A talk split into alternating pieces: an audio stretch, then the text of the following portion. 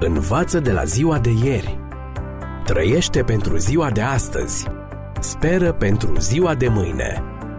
Ascultă emisiunea Timpul Speranței și vei căpăta speranță în ziua de mâine.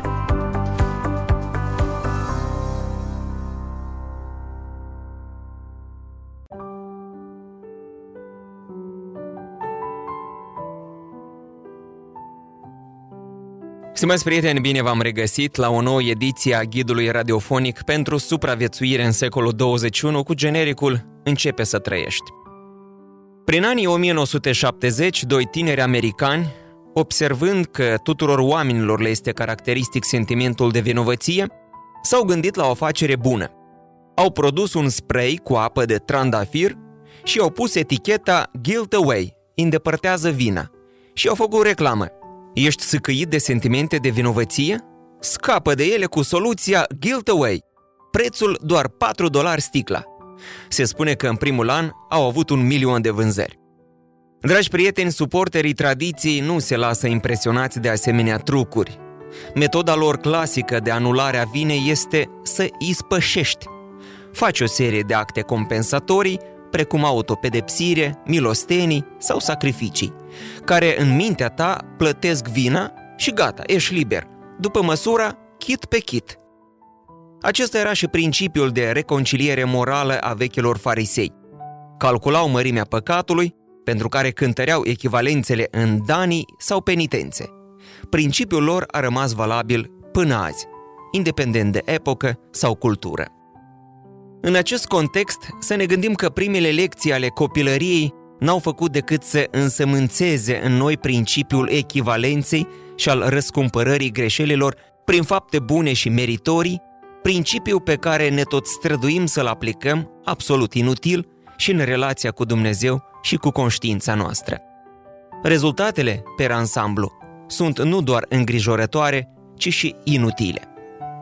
Într-o zi de vineri, în 1982, Kevin Tunnell, de 17 ani, aflat sub influența alcoolului, a accidentat mortal o fată de 18 ani.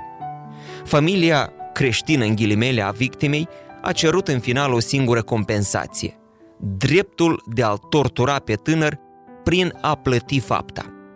Anume să le trimite câte un dolar în fiecare zi de vineri, timp de 936 de săptămâni, echivalentul vârstei fetei, ca să-i reamintească vina.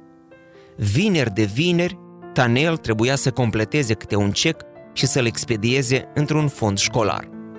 De patru ori familia l-a chemat în instanță pentru neefectuarea plății. Tânărul a petrecut chiar 30 de zile în închisoare. Zadarnic a insistat Tanel să dea toată suma odată, ba chiar și mai mult. Zadarnic a încercat să-l convingă pe judecător că nu uitarea, ci durerea reamintirii crimei îl bloca. Pe părinții decedate nu interesau banii, ci penitența. Dacă e nevoie, vom merge la tribunal lună de lună.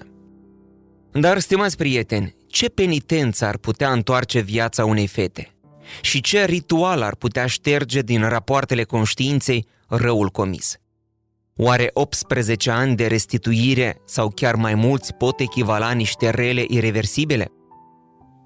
Poate că în alte culturi da, dar nu în cea biblică. Concepția Scripturii se deosebește de celelalte concepții religioase prin două elemente distinctive, păcatul și ispășirea. Pentru început în această ediție, haideți să vedem ce este păcatul. Noțiunea de rău nu este o invenție iudeo-creștină. Răul este o categorie morală aflată în centrul tuturor sistemelor religioase. În unele, ca de exemplu șintoism, echivalează cu stricarea echilibrului natural. În hinduism și budism, răul constă în ignoranță, datorită căreia omul încalcă codurile etice prin greșeli și erori ce afectează natura lucrurilor. Soluția clasică pentru extirparea răului este iluminarea sau educația. Biblia însă vorbește despre un alt fel de rău. Păcatul nu e doar greșeală, pentru că în spatele lui există intenționalitate. Păcatul nu este doar eroare, pentru că pe lângă un calcul greșit adaugă o atitudine emoțională și volitivă. Păcatul nu e necurăție, întrucât el nu se referă în primul rând la urmări, ci la cauza generatoare de rău. Chiar dacă păcatul este faptă rea, ca în celelalte religii, el nu se limitează doar la călcarea legii. Păcatul lovește dincolo de lege, în legiuitor. Păcatul este răzvrătire față de Creator, este tăgăduirea autorității sale și ruperea relației cu Dumnezeu. Indiferent la care păcat ne referim, comis doar împotriva sinelui sau împotriva semenului, în fond, el îl atacă pe Dumnezeu. Când a comis adulter și apoi l-a omorât pe soțul înșelat, regele David mărturisea, Împotriva ta, Dumnezeule, numai împotriva ta am păcătuit. Psalm 51 cu 4. Păcatul depășește răul. Pot face rău pisicii sau fratelui meu, dar propriu zis, nu pot păcătui împotriva lor, ci doar împotriva lui Dumnezeu, a cărui lege o încalc. Acest aspect esențial face ca păcatul să nu poată fi rezolvat prin niciun act, fie el moral sau ritual, ci numai și numai prin relație cu Dumnezeu, printr-un act spiritual. Stimați prieteni, ca să ne fie nouă mai ușor, Dumnezeu a făcut deja primul pas. L-a trimis pe Fiul Său, Iisus, ca să devină om, reînnodând astfel relația sa cu omenirea. Apoi, Iisus a preluat asupra sa toată pedeapsa pentru vina omenirii, toți oamenii fiind virtual sau de drept disculpați.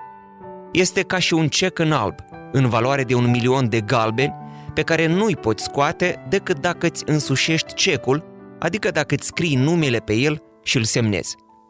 Dar în fața acestei oferte uriașe, ce are omul de făcut? Despre aceasta, într-o altă ediție, când va sosi din nou timpul speranței. Învață de la ziua de ieri. Trăiește pentru ziua de astăzi. Speră pentru ziua de mâine.